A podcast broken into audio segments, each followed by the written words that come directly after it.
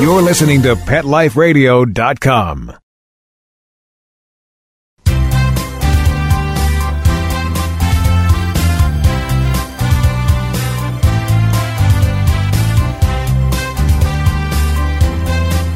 Well, welcome to our another show of Ask the Vets with Doctor Jeff. I am your host, Doctor Jeff Werber. We're going to be together for the next thirty minutes. Hopefully, I will be able to answer your questions, but you need to call me. You need to call me at one eight seven seven, three eight five, eight eight eight two.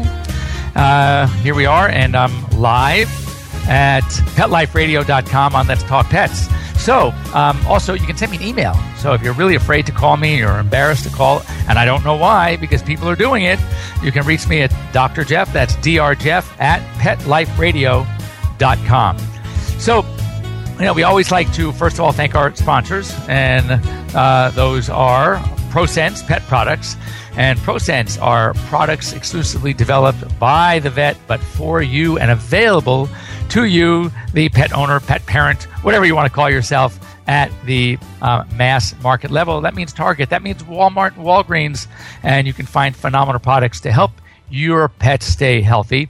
And also Walmart, who is a big partner of ProSense. And um, you can go online and look for some money-saving coupons on ProSense pet products, and you can find them on walmart dot com. So we got some emails this week, and uh, I want to share them with you. And, you know, maybe this might apply to some of you, or maybe some of you might have had these questions yourselves and are just kind of wondering what the answers might be. And this is a really good one.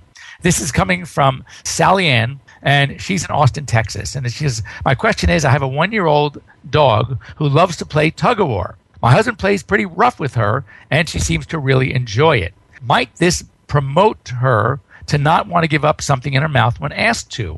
When recently I tried to get a ball from her, she ran the ball, it's because of tug-of-war, et cetera. Well, interestingly, Sally Ann, that is a great point.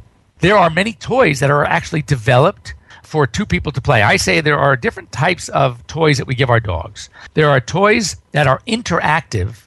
Those are toys that when the dog sees it, they know that they're going to be playing with you. And then there's some dog toys that uh, they can actually play with by themselves, that sort of keep themselves busy. As a matter of fact, one way to prevent what we call separation anxiety is when you have toys that they immediately know when they see that toy that you're going to play with them, it's probably a good idea not to keep those toys around when you're gone.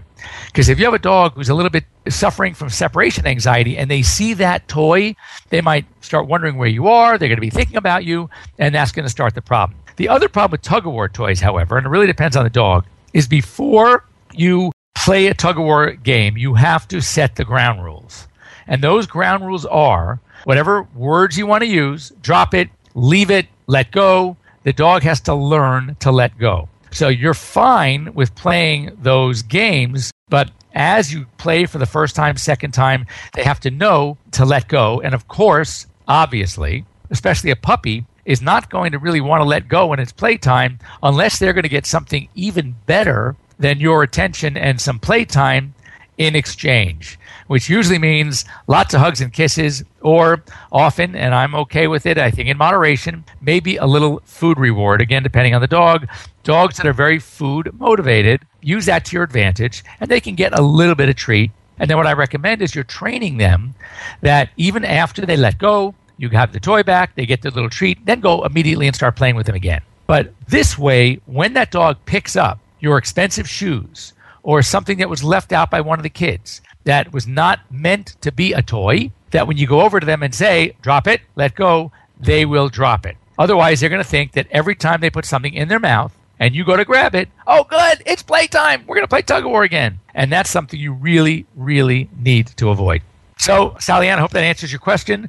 When you have a chance, why don't you send us a little mail back and let us know what uh, whether this is working and uh, how otherwise well-behaved your young puppy is. And if you're having any other problems, then sure, let us know here at eight seven seven, three eight five, eight eight eight two at Ask the Vets with Doctor Jeff, or send me an email at drjeff at pet life radio dot com. So here's another email that came in. This is from Tanya, and this is from Westchester County, New York. She has a six-year-old Labrador named Corey and appears to be very healthy and happy. She, we play for thirty minutes every morning before I go to work, but lately she appears to be drinking a lot of water, a lot more than she ever did before. One of my friends told me she might have diabetes.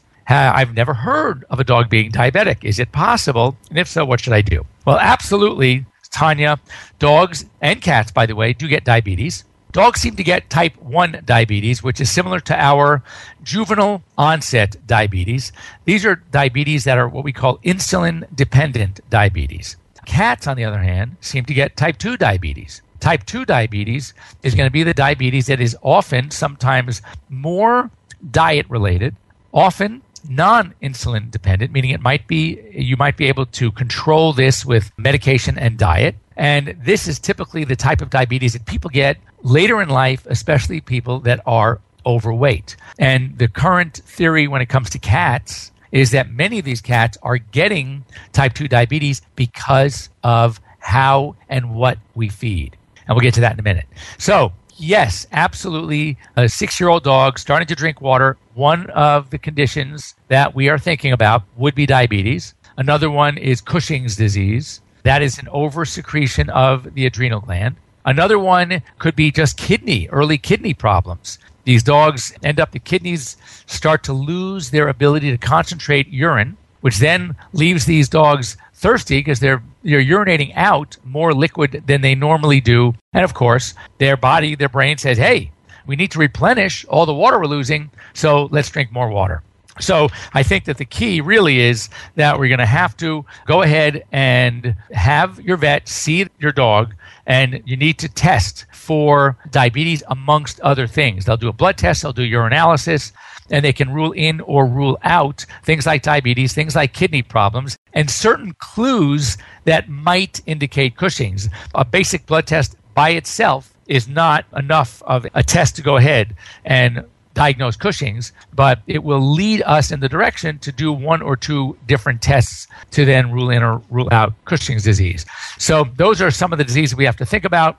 So yes, I would say have Corey checked out by her veterinarian, make sure everything's okay. And it'd be great if you get, got back to us and uh, let us know. Now let's talk cats for a second. Many of us, and myself included with my many uh, multiple cat household, often likes to feed our cats dry food because we've been told that A, dry food is good for the teeth. It gives them some crunch. It's not bad since often cats are like to free feed. You don't want to leave wet food in a little feeding bowl, a food bowl, all day long if they're not in the mood to eat. Whereas dry food is totally fine. You can go ahead and leave that in a bowl. The problem is, is that one thing that separates, differentiates the cat from the dog is that dogs are omnivores, more like we are. They can eat everything.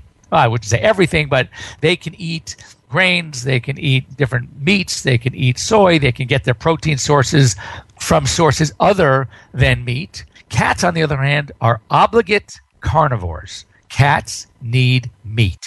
Well, when we go ahead and feed many of our cats dry kibble, we are feeding them often more carbohydrates than their bodies need, and that does affect the pancreas and the pancreatic secretions, which then can ultimately, in time, predispose these cats to type two diabetes. So some recommendations that we have now made, and let's talk about the whole theory, which I, I think is kind of funny, about feeding dry food. This is cats and dogs. Now, if any of you have had cats that have hairballs and vomit hairballs, you might see, along with the hairball, you might see a cylindrical-shaped clump of food, and often dry food. And if you look carefully at the food, and usually most cat foods are little pellets or little, you know, small shaped uh, pellets of sort, whether round or oblong or whatever, you're going to actually see unchewed pellets in the vomitus the same way it went down, which tells you what? Despite the fact that we're feeding our cats dry food because we hope they're going to chew and it's going to help their teeth, what it boils down to is they don't chew it anyway. They swallow it whole. So don't kid yourselves in thinking that you need to feed dry food because you want these cats to have good teeth. Another thing that I find very interesting, and this relates to cats and dogs, is that as we know, if we watched dogs eat or cats, and even knowing from a developmental standpoint what the different teeth are for, we clearly know that the little teeth on top, usually six on the upper lower between the fangs. Those are the fangs or the canines. Even in cats, we call them canines. We have six incisors top and bottom. Incisors, by the name implies, are for cutting. Now, when you really think about it, in today's domesticated pet, how many of our pets need to cut for their food? Not many. Let's go to the canines. Those are the four fangs. Those, developmentally, in nature, are for tearing. They would actually dig into a carcass or the coat, the skin of an animal or a hide, and literally rip it. Or for big pieces of meat, hunks of meat, they would rip. That's what the canines are for. Again, when you think about how we feed and treat our pets today, we don't really have our animals tearing for their food. Now let's go to the back teeth. These are the premolars and the molars, and these are the chewing teeth. These are the teeth that they're actually using to chew their food, to break down the big food pellets, the, the crunchies, the bones, the gnawing, et cetera. Well, so now logic would have it that if, in fact, our dogs and cats are using their premolars and molars to crunch the dry food that we're giving them, to crunch the bones that we're giving them, the toys that they're gnawing on, et cetera, the nylon bones, you name it, wouldn't you expect these teeth to be the cleanest teeth in the mouth? Of course you would, but guess what? When we look at an animal's set of teeth to determine whether or not they are developing tartar, which teeth do you think have the most tartar? It's the premolars and the molars. So, so when you think about it, after all this work that we're doing to try to make sure our pets' teeth are healthy, it turns out that we're still going to have to have professional cleaning. So don't knock yourselves out. Feed your cats a little bit more canned food, and let's see if we can do a better job with maintaining or stopping the possibility of type two diabetes. So we have a caller on the line. Caller, you are here with Doctor Jeff. Who's this? This is Arden Moore. How are you, Doctor Oh, Jeff? Hello, Arden Moore. How are you? I popped in a little late. Sorry. Um, oh, but no problem. I love your show, and I love to do whatever I can to support you. So I have a question for you. Sure. Okay. I'm walking my two dogs. I have a sixty-pound dog and a twelve-pound dog, and I'm wearing a waist leash belt, and I'm walking my friend's little twelve-pound poodle mix, and one of my not-so-good neighbors has her door wide open, and bounding our way is a fifty-pound, sixty-pound lab mix. And I was able to use a little, like, hey, I mean business, and get the dog right away, but it's chilling that people... What do we do with people that, A, leave their doors open, or B, think that their dog is so special that they don't need to be on a leash when all the other dogs are on a leash? It seems to me that the dogs, my dogs, have a sign on them that says, bite me, because they're on leashes. So I averted a very scary situation, but I didn't know if you had some advice for us. When we're walking, we just want to walk our dogs. And right. Well, first of all, a couple of things, and this, this is a great point, and I just actually had this legally, just so people know, and I guess it might differ in different municipalities, but right. Heaven, like you said, you avoided a potentially dangerous situation. But if this dog had in any way, shape, hurt one of your dogs, by law, they would be responsible for everything. And people have to realize that a dog off-leash is a danger. It's dangerous for them as well. And here's the, you were on, obviously, on a sidewalk in front of this house, all right? Right. I'm on a sidewalk. I have six-foot leads on my pets, and I'm enjoying the day. Right. Let's say this poor Labrador, if you were on the other side of the street, do you think that oh, dog yeah. would have hesitated for a moment to run into the street to do the same thing? Right. So it's so dangerous. And people that have kids know they put up baby gates. If you have a swimming pool, you put a gate around the pool. Well, it's no different when you have pets. And it's a really good point that people have to realize not only are they legally responsible, but they're morally responsible, not only to the other pets out there, but to their own pets. Because I guarantee that if that dog ran out and got hit by a car, this owner would be devastated. And we know if this was a Labrador, and I don't, I wasn't there to see, and you know because you're really good with dogs, was this dog running out to play or was this dog running out to kill? If it was a, you know, Labradors, you know, oftentimes see other dogs and say, oh, my God, a friend is a friend. Let's go play. Let's go yeah, play. He, he, he looked like he was going to be uh, a typical Marley moment, you know. Right. Uh, I'm, I, hey, hey, hey, hey, and I'm looking right. at the hackles of my Husky Golden Retriever popping up, and right. we're getting into that tight mode like, crap, I'm on a right. leash, and here comes Goofy.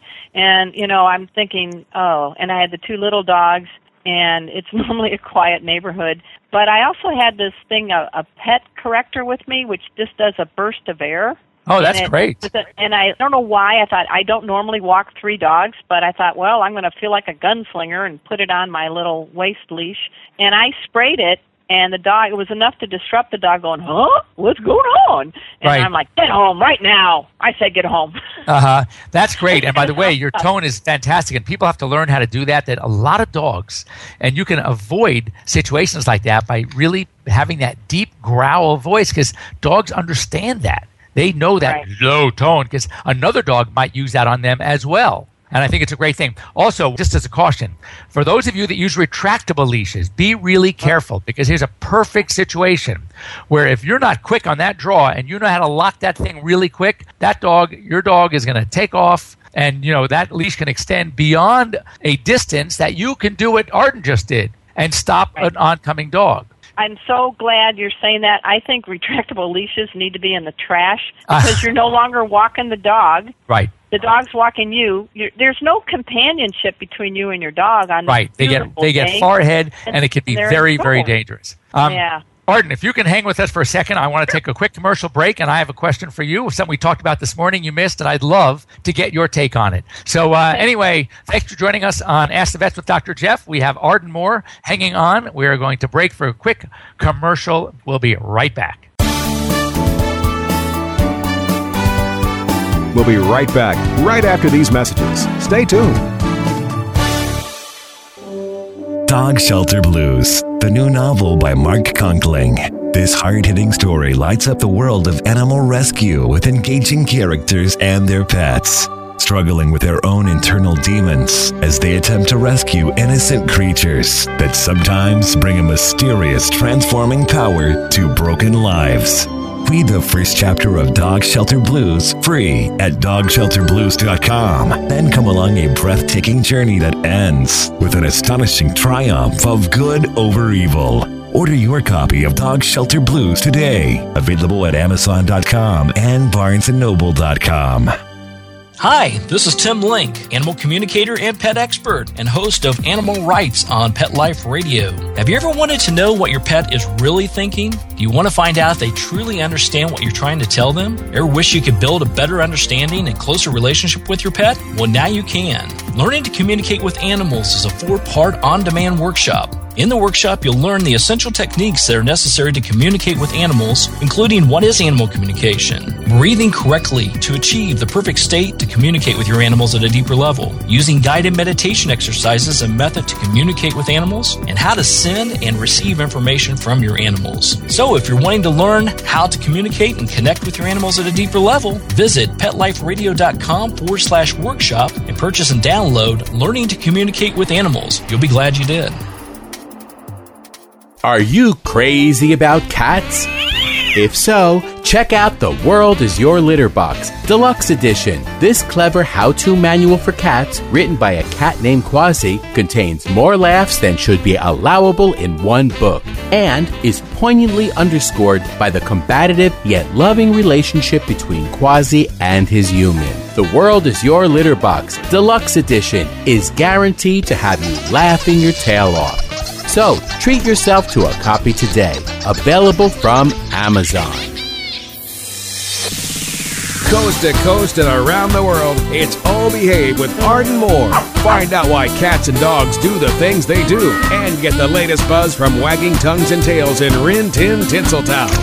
From famous pet experts and best-selling authors to television and movie stars, you'll get great tail-wagging pet tips and have a fur-flying fun time. All Behave with America's pet edutainer, Arden Moore.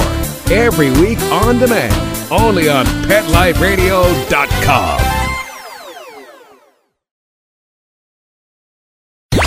Let's talk pets. Let's talk pets. On Pet Life Radio. Pet Life Radio. pet life radio dot com.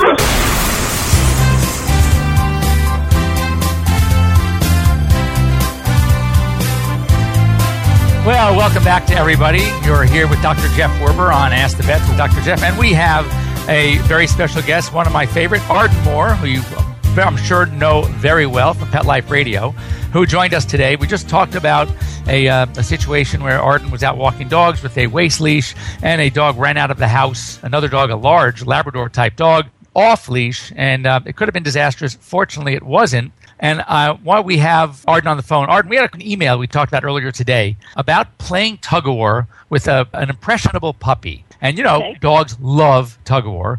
So we were talking about the pros and cons and giving some ideas. And why don't you share with us, um, you know, some of your thoughts about this, you know, when you're dealing with something that the dogs love to do. But then again, we need to make sure that they learn that, you know, there is an end to this game, and might they pick up something we don't want them to play with, like your very expensive Louboutin shoes, that they have to learn well, what drop it means. I have a whole closet full of those. I have a whole closet full of those. Yeah, you know. I think uh, there is kind of a bad rap. People, if they just think about it, they think, oh, tug of war, it's a bad deal. But actually, you're tuning into what is a game for dogs. They're used to doing that, and they have fun. But they just have to have certain tug-of-war rules that make so that you control the situation. I have a sixty-pound Golden Retriever Husky who plays tug-of-war with me. I'm five foot one and a half, and I win the game, which is fine. And I, right. I start the game, I end the game, I intersperse little commands like drop it, leave it, wait, okay, go. And so I'm controlling the rules, the pace, and, and what you're doing is you're still giving the dog the ability to have that fun, but you're sneaking in good doggy manners like the leave it command, the right. drop it. And when you do that, she plops right down, Doctor Jeff. It's hilarious. Kaboom! She's down like, I'm ready, I'm ready, I'm ready. Let's do it again. And, and so I'm conditioning her that a lot of fun happens, but you're calling the shots, and then you always end the game, and you say, Um, game over, and you do something with your hands, something consistent, and then you, you distract them with uh, a walk or give them a treat or something. So they're getting it, okay, we play this for a while. You know, my pet parent will tell me when it's over, but man, was that fun. Right. You know, and that's a good point. First of all, uh, thank you so much, because I think you clearly mirrored my response today, and that is I do love it. My dogs love it. They play with each other, so yeah. why not, you know, play with us? But again, we have to teach the ground rules, and that's the important thing to start. And I'm also glad you said, because I'm, you know, I know a lot of the trainers that have differences of opinion when it comes to, and I'm going to clearly say this, in very in moderation food rewards right. early in the game. Because I think dogs are, let's face it, many of them are food motivated. And when you want them to get them to do something, there has to be a good reward. And, you know, we would all love to think that that pat on the head is enough. But I think we have to teach them that the pat on the head sometimes does and sometimes doesn't come with a food little reward. But they will do it all the time, waiting. And it's very interesting. Right. There was a study, and this is a psychology study done on rats. Now, I'm not saying that rats are just like dogs, clearly. But, but here was a study. Rats would hit a lever. And every time they hit a particular lever, either food was given every time, food was given and then stopped, never again, just given it a little bit at the beginning, or randomly throughout the test given. Sometimes it was every every tap of the lever. Sometimes they'd go five without, but the sixth one would have it. Then the third one would have it. Then the tenth one would have it. Now, which group, interestingly, consistently hit that lever the most? It was the random one. Yep. When it comes every time, they get bored. They get stuffed. They don't want to eat anymore. They stop playing. If well, it comes at like first, Vegas. I mean, if you exactly. put a quarter in the slot and every time you got a quarter back, all the casinos would shut down in Vegas. Right. Then you have the ones that start at the beginning for a few times and then never again. Well, after the thirtieth or fortieth, they say, huh, to heck with this game. I'm not getting any treats here. So they leave.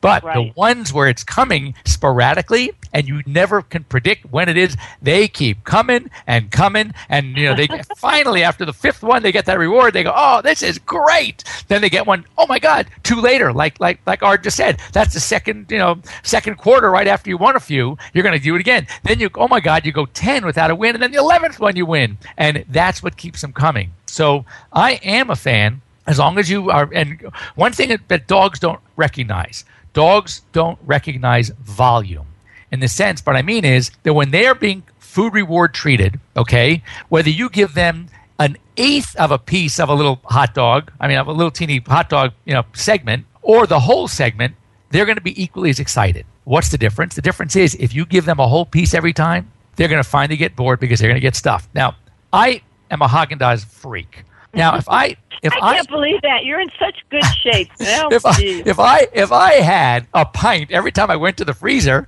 I'd probably after the seventh pint. I'm just kidding. after, after the second pint, I'd be stuffed to the brim. But when I just go and have just a spoonful, oh my God, do I want another spoonful? So I think it's the same thing. So yes, dogs, um, I'm okay with treats, but in moderation. Do you agree? Yeah, I'm one bite swallow rule, and sometimes praise, and sometimes two bite swallows, because they don't know, am I getting one or two? But if they keep chewing and chewing and chewing, then they're not focused on what you are working with right. them on, and, and they can have more waddle than wiggle, and, you know, so then you've got to deal with weight problems. So we have a whole ritual here at the uh, Furry Fab Four household here in Oceanside, and they get healthy treats, and we earn them, and sometimes they get calorie-free hugs. Oh, and then always, always, always that association between treat and hug is so important. Oh, yeah. Uh, operant conditioning, they, they should start making that association. And pretty soon, believe it or not, everybody out there, that hug is going to have that same effect of the treat. And they know, because it's always going to bring them back mentally to the food reward, but now they're getting the hugs and kisses, and you get to the point where, you know, that's the whole concept behind clicker training. I don't know, Arden, if you're a fan or not a fan, but, oh, yeah. you know, The, the whole concept of clicker training is that when you always associate, pretty soon that click is going to be the, as good as the treat, and they're going to respond, and they love it. And every now and again, you still throw in that treat, and they, it just keeps them going. And uh, and that's what it's all about. You know, dogs are creatures of habit. So anyway, Arden, thank you so much for coming on. You're more than welcome anytime. Uh, you oh, got a question I, I love for what me? You, you do, wanna... and I got to tell your listeners, I have seen the man hug his clients in action. He loves his four-legged clients. This guy not only knows veterinary medicine, but he loves, loves, loves dogs and cats. I've seen him in action. And thank you so much, and I do, and as I often say with my eleven pets at home, I wish they made beds bigger than a California King, because I can get more. But uh, right right now, you see, it's like it's pretty crowded. I'm, I'm amazed I don't have scoliosis with a weird position, because I'm the last one to get into that bed, and I don't want to, heavens forbid, I disturb their sleep. So I am trying to contort my body into some way where I can get in there without uh, without disturbing them. So. Anyway, so once again, we're here with Ask the Vets with Doctor Jeff, and we're just uh, saying hi and talking a little bit to Arden Moore. If you want to give us a call, you get both of us, two for the price of one, at eight seven seven, three eight five, eight eight eight two. Or um, I'm online right here, so you can always catch me at Doctor Jeff at pet life radio dot com. And I want to warn everybody, it is getting hot. I'm, I am in Southern California, in Los Angeles, and we are expecting ninety degrees by Saturday. In the deserts, it's over one hundred. I was in Palm Desert a couple of weeks ago. And now's the time, till I'm blue in the face, we're going to talk about safety outside when it's getting hot like this. And I understand I just talked to, to a friend of mine in Chicago, and it's starting to get humid. New York is starting to get humid. We're starting to see that heat. June is, is what? Another two days. Come Saturday is June first. So be really careful. Never leave your dogs in a parked car. If your dogs have to be outside, make sure they have ample supply of water and shade. Shade is really important. If there is no place to run for cover, that hot sun beating down on them can cause heat stroke. So it's very important that you keep that in mind. Uh, when you exercise, you do not want to exercise in the heat of the day. Exercise early in the morning or later in the evening. Again, keep in mind that pavement retains its heat longer than ambient temperature. So if you're going to take that walk at seven, six p.m. or seven p.m. when the sun's pretty much down, be still be careful, because that pavement can be pretty hot. And take take plenty of breaks and give some water. You know, it's not a race out there. The, the goal is to bond with your pets and to have fun and to enjoy. And I guarantee the walking, the running, all that you're going to do with your dog is good for you too. Bring in that tennis ball, bring that frisbee, go to the park and have a blast. We definitely love it. But, you know, it's important to respect the summer heat, the summer sun, and of course, never, never leave your dogs in a parked car, even with the windows cracked, even in the shade, because you would be amazed at how fast a car can get hot. So uh, I hope that you, you take this advice, enjoy it, because this is the best time of year for us. We love getting our dogs out there and having some fun. So anyway, uh, thanks for joining me here. Ask the Vets with Doctor Jeff here on pet life radio dot com. Just another one of the Let's Talk Pets shows. We are a live show. We want to hear from you. Um, we uh, I want to hear from more than just Arden. I can, it's great to count on Arden. Well, I know you're out there. I know you have questions, and I know that we can help you. And um, if you have any, even if it's a non-dog or cat questions, let me know. Ask me. Send me an email to D R Jeff at pet life radio dot com. We will read your questions on the show and give you answers as well. So until next week, Thanks for joining us. We'll see you next week at four p.m. Eastern, one p.m. Pacific, here on pet life radio dot com. I'm Doctor Jeff Werber with Ask the Vets with Doctor Jeff. Let's Talk Pets, every week on demand, only on pet life radio dot com.